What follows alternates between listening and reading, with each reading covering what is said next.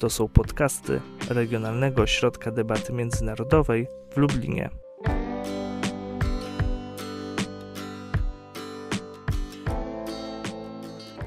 Serdecznie witamy w pierwszym podcaście Regionalnego Ośrodka Debaty Międzynarodowej w Lublinie. Naszym dzisiejszym gościem jest dr Łukasz Lewkowicz, kierownik zespołu Wyszehradzkiego Instytutu Europy Środkowej oraz pracownik naukowy Instytutu Nauk o Polityce i Administracji UMCS. Witam serdecznie.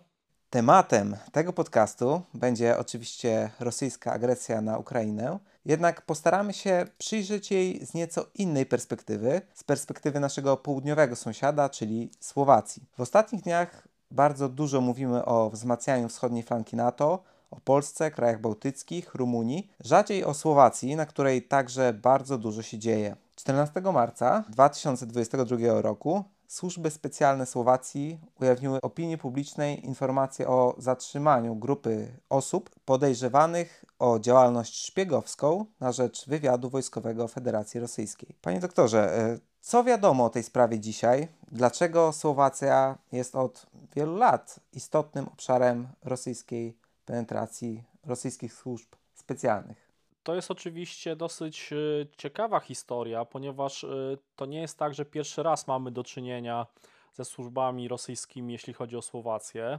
A dlaczego to państwo jest istotne dla działań wywiadu wojskowego czy wywiadu cywilnego Federacji Rosyjskiej? Tu można wymienić kilka czynników. Między innymi to państwo ma dosyć dogodne położenie geopolityczne na wschodniej flance NATO, także na wschodniej flance Unii Europejskiej. Jest to kraj, który graniczy z Ukrainą, co też ma istotne znaczenie, szczególnie w kontekście obecnej wojny rosyjsko-ukraińskiej. Jeżeli chodzi o społeczeństwo, czy takie postrzeganie generalnie tych relacji rosyjsko-słowackich, mamy tam brak w dużym stopniu negatywnych doświadczeń historycznych. Oczywiście często się mówi o 1968 roku i wejściu wojsk radzieckich i Układu Warszawskiego do Czechosłowacji, ale generalnie w takim szerszym kontekście te relacje były raczej postrzegane zawsze pozytywnie. Pamiętajmy o tym także, że Słowacja jest w dużym stopniu wciąż uzależniona energetycznie od Rosjan i co się wiąże z tymi kwestiami historycznymi, dużą popularnością wśród elit politycznych i społeczeństwa słowackiego wciąż cieszy się panslawizm, ideologia panslawizmu oraz rusofilia. Różnego rodzaju analizy robione m.in. przez słowackie służby specjalne pokazuje, że Rosjanie od wielu lat zainteresowani są słowacką technologią wojskową, energetyką, podejmują różnego rodzaju próby infiltracji instytucji rządowych czy instytucji zajmujących się bezpieczeństwem. Niemniej istotne wydają się również działania rosyjskie dotyczące szerzenia soft power, tak, i tej narracji prokremlowskiej, dezinformacji. I to jest często realizowane poprzez różnego rodzaju tak zwane alternatywne portale internetowe, ale także poprzez działalność kulturalną, naukową, czego takim hubem, można powiedzieć, jest ambasada rosyjska w Bratysławie, która ma nieproporcjonalnie wysoką liczbę pracowników w stosunku do wielkości państwa i jak też podają eksperci słowaccy, duża część personelu ambasady prowadzi tam działalność szpiegowską pod przykrywką aktywności dyplomatycznej. No właśnie, od tej sprawy minęło już kilkanaście dni. Co z takiej perspektywy czasu możemy o tym powiedzieć? Tak jak tutaj pan doktor wspominał, na Słowacji jest dosyć podatne takie podglebie do działalności rosyjskich służb specjalnych. Kto w wyniku tej afery szpiegowskiej został zatrzymany? Czy to byli ludzie, którzy w jakiś sposób liczą się, czy mogli wyrządzić pewne szkody, chociażby w perspektywie tego, że Słowacja jest członkiem NATO, leży na wschodniej flance. Co tam takiego dokładnie się wydarzyło w związku właśnie z tą sprawą?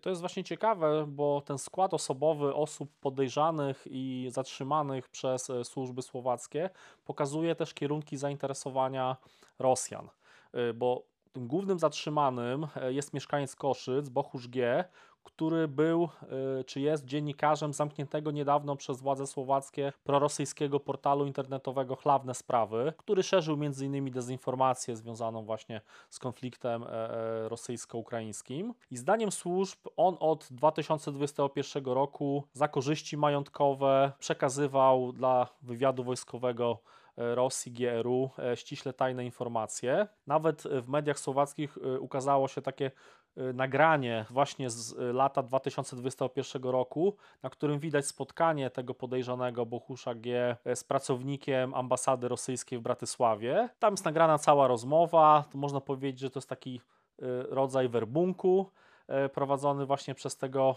rosyjskiego oficera GRU. Przekazane są również pieniądze w gotówce. Co ciekawe, ten Bohusz G. również w przeszłości miał wspierać finansowo jedną z takich najbardziej skrajnie prawicowych i jednocześnie prorosyjskich partii na Słowacji, Ludowej Partii Nasza Słowacja, LSNS. I to jest właśnie ciekawe, że tutaj Rosjanie skierowali swoją uwagę na człowieka mediów, tych mediów alternatywnych, ale jednak dosyć popularnych na Słowacji, który miał kontakt bezpośrednio z GRU, ale jednocześnie Bohusz G. próbował zwerbować, czy zwerbował do współpracy kolejną osobę, Józefa M., który w przeszłości był asystentem jednego z posłów Rady Narodowej, czyli Parlamentu Słowackiego. Co ciekawe, ten poseł też reprezentował skrajnie prawicową, prorosyjską partię, obecnie Republika, wcześniej też był w LSNS. I Bohusz G., jak już wiemy, przynajmniej z tych doniesień medialnych, czy z konferencji prasowych służb słowackich, próbował uzyskać dzięki niemu pewne wrażliwe informacje dotyczące działalności parlamentu słowackiego, innych organów państwowych. Natomiast Józef M. został na tym etapie śledztwa zwolniony, ale widzimy tu znów ten kierunek polityczny, prawda, zainteresowania Rosjan. Kolejna osoba, która została zatrzymana, jest Paweł B. z Liptowskiego Gródka, który był profesorem, także wojskowym, kierownikiem Katedry Bezpieczeństwa i Obrony na Akademii Sił Zbrojnych w Liptowskim Mikułaszu, czyli w takiej głównej uczelni wojskowej Słowacji. To jest ciekawa o tyle postać, że ona najdłużej jakby współpracowała z GRU, bo prawdopodobnie już od 2013 roku. I ta osoba miała za pieniądze oczywiście przekazywać Rosjanom informacje o znaczeniu strategicznym dotyczące NATO, dotyczące sił zbrojnych Słowacji. Tak więc tutaj jest ten kolejny kierunek zainteresowania, czyli świat nauki, no i instytucja wojskowa, tak? Ważna uczelnia wojskowa, która kształci elity wojskowe Słowacji. I ostatni podejrzany, Bohusz M., był do końca zeszłego roku pracownikiem tej największej służby specjalnej Słowacji, Słowackiej Służby Informacyjnej, SIS, i zdaniem śledczych on podejmował również próby uzyskania wrażliwych informacji właśnie z tej służby, ale został zwolniony na tym etapie śledztwa. Być może to się zmieni oczywiście, bo śledztwo jest rozwojowe, natomiast to też pokazuje kolejny jakby kierunek zainteresowania, czyli służby specjalne słowackie, tak? Kierunek penetracji przez służby specjalne rosyjskie. Dwie osoby zostały zatrzymane, dwie zwolnione. Tym osobom zatrzymanym grozi nawet do 13 lat więzienia w skrajnym przypadku, właśnie za przyjmowanie korzyści majątkowych i szpiegostwo na rzecz obcego wywiadu. Z tego, co mówi szef SIS w ostatnich dniach, sprawa jest rozwojowa i są możliwe kolejne zatrzymania osób podejrzanych o szpiegostwo, ale równocześnie także możliwe są wydalenia dyplomatów rosyjskich, którzy się tym szpiegostwem zajmują. Pamiętajmy, że w odpowiedzi na tą konkretną sprawę Ministerstwo Spraw Zagranicznych i Europejskich Słowacji podjęło decyzję o wydaleniu 3 osób z ambasady rosyjskiej w Bratysławie. Oczywiście Rosjanie zapowiedzieli adekwatną odpowiedź i również pogorszenie tych relacji słowacko-rosyjskich, ale tak jak mówię, sprawa jest rozwojowa, tak więc zarówno podejrzani o szpiegostwo, ale także osoby z ambasady mogą być w kolejnych krokach ponownie kolejne osoby wydalane. Zobaczymy, jak ta sprawa się będzie rozwijać. Czyli no tutaj kilka osób zatrzymanych, ale tak naprawdę szerokie spektrum oddziaływania one no, zapewniały służbom rosyjskim, bo mamy zarówno media, mamy naukę, mamy chociażby służby specjalne, więc rzeczywiście te osoby mogły, że tak powiem, no, narobić szkód, jeśli chodzi o naszego partnera w ramach NATO, czyli Słowację. Zastanawiam się w takim razie, czy te zatrzymania no, nie były przypadkowe, tak? Ponieważ no, Słowacja w tym momencie, o tym się może mało mówi w Polsce, ale udziela też czynnego wsparcia dla Ukrainy. Tutaj no, mam na myśli szczególnie przekazanie no, systemów obrony przeciwlotniczej S-300 na Ukrainę. One jeszcze, z tego co wiem, nie doszły w zupełności do skutku, te systemy nie zostały przebazowane. Ale jakbyśmy mogli tak ogólnie opisać, jakie stanowisko wobec trwającej wojny zajmują władze w Bratysławie i z drugiej strony jak do wojny podchodzą sami Słowacy, jak ta wojna jest postrzegana przez obywateli Słowacji, bo jak słyszymy, też nie brakuje tam często pewnych takich sympatii prorosyjskich, więc zastanawiam się, jak ta sytuacja na Słowacji wygląda. Generalnie można powiedzieć, że władze słowackie od początku wspierają politycznie, militarnie i humanitarnie zaatakowaną przez Rosjan Ukrainę. Już pierwszego dnia, 24 lutego, zarówno pani prezydent Zuzana Čaputová, jak i premier Edward Heger wygłosili takie przemówienia, w których zdefiniowali, kto jest agresorem, czyli że jest to Federacja Rosyjska, a kto jest ofiarą Ukraina i że oczywiście Republika Słowacka będzie wspierała w tym zakresie Ukrainę. Od razu były podjęte, bardzo szybko zostały podjęte decyzje rządu dotyczące chociażby pomocy militarnej, czyli wysłania w kilku transzach amunicji czy paliwa lotniczego na Ukrainę. Tak jak tutaj było wspomniane, również Słowacja, żeby się zabezpieczyć jako samo państwo, poprosiła partnerów z NATO o systemy Patriot, żeby zostały one właśnie zlokalizowane na terytorium Słowacji. Jakby te pierwsze części tej instalacji są już jakby przenoszone w marcu na teren Słowacji i jednocześnie podjęto rozmowę dotyczące przekazania tych systemów przeciwrakietowych S-300. Sprawa jest jeszcze w toku, nie zostały jeszcze podjęte ostateczne decyzje, bo to jest dosyć istotna decyzja z punktu widzenia Słowacji. Pamiętajmy, że Rosjanie zauważyli tą możliwość takiego właśnie dealu pomiędzy Słowacją a NATO, żeby odebrać Patrioty, a jednocześnie przekazać te starsze systemy przeciwrakietowe S-300, z których Ukraińcy mogliby korzystać. Na przykład strona rosyjska poinformowała, że po ewentualnym przekazaniu systemu stronie ukraińskiej stanie się on celem militarnym wojsk rosyjskich, czyli w domyśle, że zostanie bardzo szybko zniszczony. Tak więc tutaj dużym wyzwaniem jest bezpieczny transport tych elementów systemu S-300 na terytorium Ukrainy. Zobaczymy, to pewnie w najbliższym czasie się okaże, jaka jest decyzja ostateczna rządu słowackiego i Ministerstwa Obrony. Równocześnie w celu wzmocnienia tej wschodniej flanki NATO rząd słowacki wyraził zgodę na przyjazd 2100 żołnierzy z różnych państw NATO. To będzie taka międzynarodowa grupa bojowa, która ma właśnie na celu wzmocnienie tej wschodniej flanki, jak wspomniałem.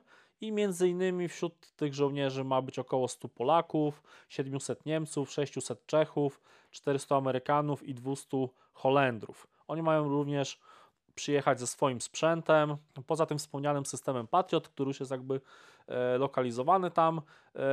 Mają być przekazane na Słowację systemy radarowe Sentinel. Na dzień dzisiejszy ta misja tej międzynarodowej grupy bojowej ma mieć charakter bezterminowy. To jeżeli chodzi o te kwestie militarne. Oczywiście od początku Słowacja, zresztą podobnie jak Polska, ma duże wyzwanie dotyczące sytuacji humanitarnej, ponieważ Słowacja ma wspólną granicę z Ukrainą. Nie jest to duża granica, to jest około 90 km, ale również tymi szlakami społeczeństwo ukraińskie próbowało się od początku konfliktu dostać do Unii Europejskiej, opuścić Ukrainę.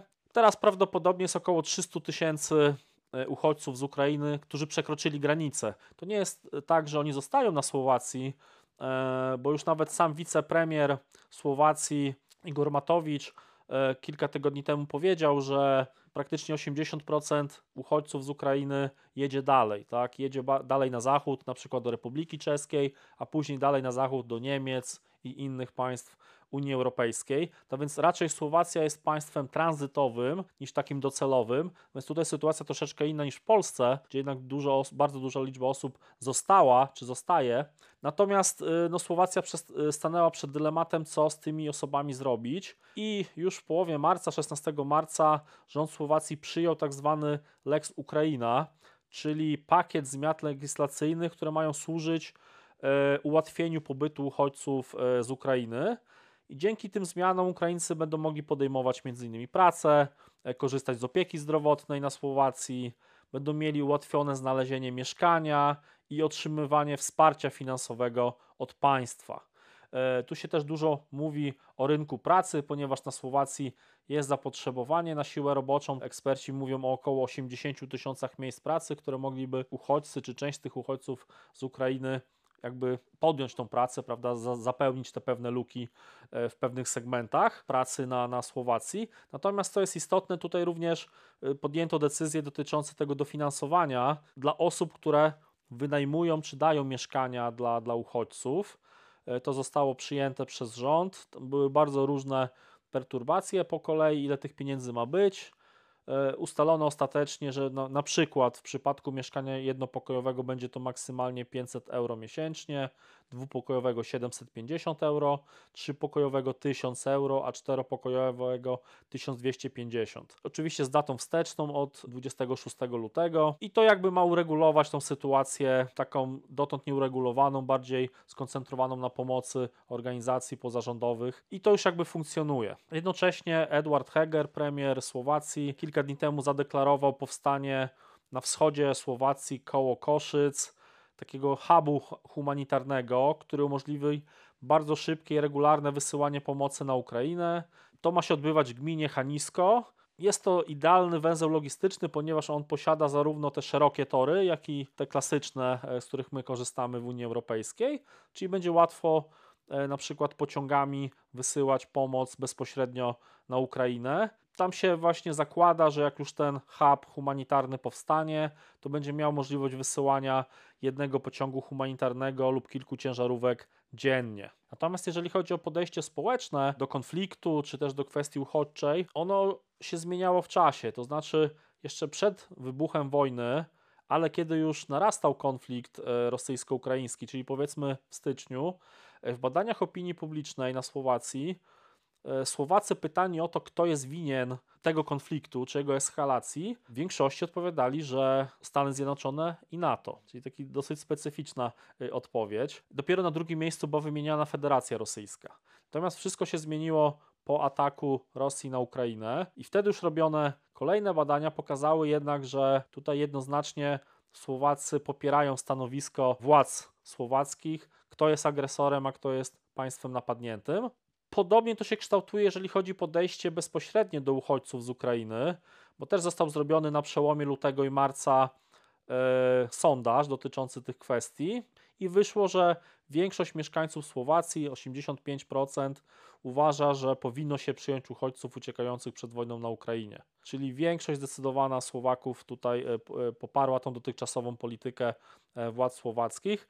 Oczywiście trzeba od razu dodać, że występują pewne różnice, jeśli chodzi o wyborców danych partii. Czyli tam na przykład część partii tych tworzących obecną koalicję rządową, czy na przykład Olano, czy SaS, tam jakby większość wyborców tych partii popiera to zdecydowanie. Są też partie pozaparlamentarne, ale jednocześnie wspierające rząd w tej polityce dotyczącej Ukrainy, takie jak Progresywna Słowacja. I tam również ten odsetek poparcia dla przyjmowania uchodźców jest bardzo wysoki. Natomiast zdecydowanie inna sytuacja jest, jeżeli chodzi o te partie, które od początku mają taką niejednoznaczną postawę wobec w ogóle konfliktu, w tym przyjmowania uchodźców. To jest największa partia opozycyjna w tym momencie w parlamencie, Smer-SD, Roberta Fico, byłego premiera, ale także zwolennicy skrajnie prawicowej partii Republika. Wśród tych dwóch partii jest największy odsetek przeciwników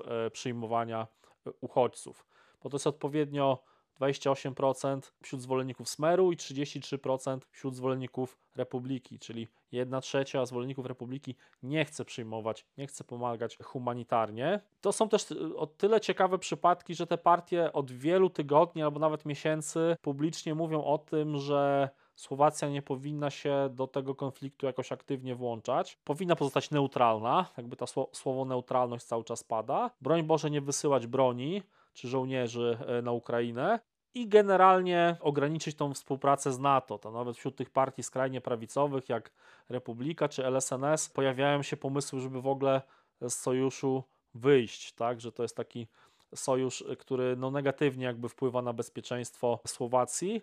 No, wyborcy tych skrajnych prawicowych partii obawiają się między innymi, bo tak mówią ich liderzy, umieszczenia broni nuklearnej na terenie Słowacji, co spowoduje, że Słowacja może być celem ataku nuklearnego ze strony Federacji Rosyjskiej.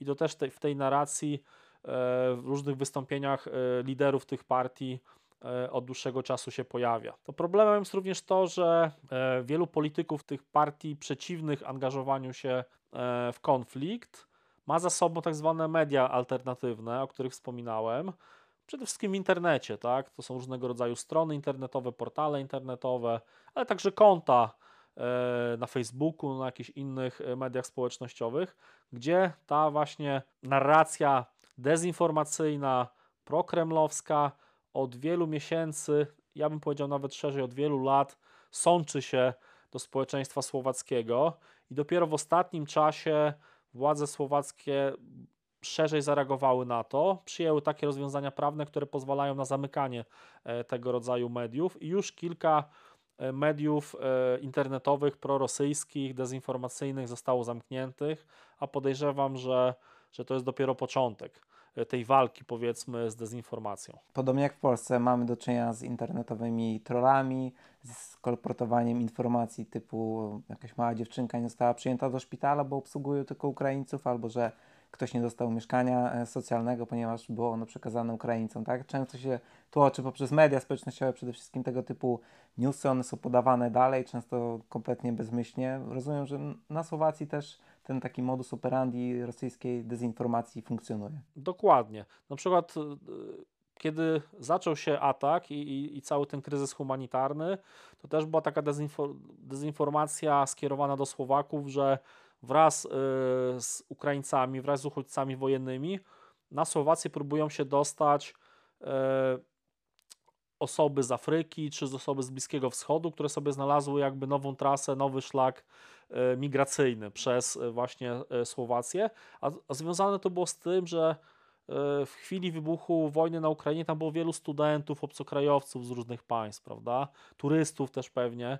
I oni próbowali się właśnie przez między innymi Słowację wydostać z tego państwa, ale to jakby w przekazie tych dezinformacyjnych mediów to miał być ten nowy szlak właśnie z tych państw na Słowację i to było wykorzystywane przez między innymi skrajną prawicę, ale są oczywiście inne przypadki, to o czym wspominałem, czyli ta możliwość użycia broni jądrowej, to się gdzieś tam cały czas w mediach pokazuje, no i oczywiście no, wpływa na te nastroje, które no, teraz są raczej wspierające postawę rządową, no ale rozumiecie Państwo, że jakby im dłużej ten kryzys będzie trwał, będzie następowało pewne zmęczenie, prawda? Będą pewne skutki ekonomiczne oczywiście, one już są, ale będą w dalszym ciągu. Na pewno te partie będą próbowały to jakoś wykorzystać przeciwko rządowi. Pamiętajmy, że poza tym, że to jest narracja prorosyjska, często być może opłacana przez stronę rosyjską, co pokazują te zatrzymania. Mamy też po prostu taką prostą kalkulację polityczną. Te partie próbują po prostu wypłynąć na tych pewnych obawach i lękach strony słowackiej, Słowaków, którzy tak jak wspomniałem, część społeczeństwa ma pewien sentyment do panslawizmu, do rusofilii i to jest jakoś tam wykorzystywane również politycznie i wiele osób po prostu no, będzie głosowało na te partie, które według nich gwarantują tą neutralność, nieangażowanie się w konflikt. Te partie słowackie też często powołują się na przykład Wiktora Orbana, który no, stwierdził, że on będzie neutralny, nie będzie wysyłał broni albo ani nie przekazywał broni przez swoje terytorium i oni jakby odwołują się do niego, że Słowacja powinna się dokładnie tak samo zachować. Oczywiście nie ma bezpośrednio w najbliższym czasie wyborów na Słowacji, ale śledząc te badania opinii publicznej, poparcie dla poszczególnych państw, pokazuje to, że właśnie te partie sceptyczne wobec pomocy, one trzymają się całkiem nieźle w sondażach. Partia Hlas SD, byłego premiera Pellegriniego, która jest taka miękka, można powiedzieć, jeżeli chodzi o to podejście do Rosji, ona nie jest ani prorosyjska, ani nie wspiera też tej narracji rządowej. Ona jest teraz na pierwsza, tak, jeśli chodzi o poparcie. Smer jest trzeci, tak. Natomiast wymieniona przeze mnie wcześniej partia Republika, ta skrajnie prawicowa, ona jest tam któraś z kolei, ale jest powyżej progu wyborczego, tam ponad 6%. I czasami się mówi w przekazie medialnym, eksperckim, że gdyby wybory odbyły się dzisiaj, to te partie, dwie takie socjaldemokratyczne i jedna skrajnie prawicowa, mogłyby teoretycznie stworzyć jakiś przyszły rząd. Czyli to jest bardzo ciekawe, że takie skrajności, ale które łączy pewien wspólny interes, wspólne podejście do niektórych spraw, gdyby te wybory odbyły się niedługo, mogłyby wejść w jakieś porozumienie. Tego nie można wykluczyć. I to też jest jakby stawka tej dezinformacji, tej narracji głoszonej przez te partie. To nie można o tym zapominać, że część partii obecnej koalicji rządowej no traci. Poprzez różne rzeczy, oczywiście poprzez tą politykę wobec Ukrainy, tą politykę angażowania się, ale również przez pewne takie zmęczenie, tak, bo tam już jest połowa kadencji w tym momencie i widać pewne zmęczenie, to jest rząd koalicyjny, gdzie są też różne interesy poszczególnych partii i to powoduje, że społeczeństwo słowackie jest szczególnie narażone na wpływy, tak, takich partii prorosyjskich. No jak widzimy, bardzo skomplikowana sytuacja polityczna na Słowacji. My często patrzymy na ten konflikt, który wywołała Federacja Rosyjska z perspektywy Polski, ale no musimy być świadomi, że wszelkie takie wyłomy w tej wschodniej flance NATO byłyby dla nas niezmiernie groźne, więc tą sytuację na Słowacji dalej będziemy śledzić. Bardzo serdecznie dziękuję za tą rozmowę. Naszym gościem był dr Łukasz Lewkowicz, kierownik Zespołu Wyszehradzkiego Instytutu Europy Środkowej oraz pracownik naukowy Instytutu Nauk o Polityce i Administracji UMCS. Bardzo dziękuję. Dziękuję również.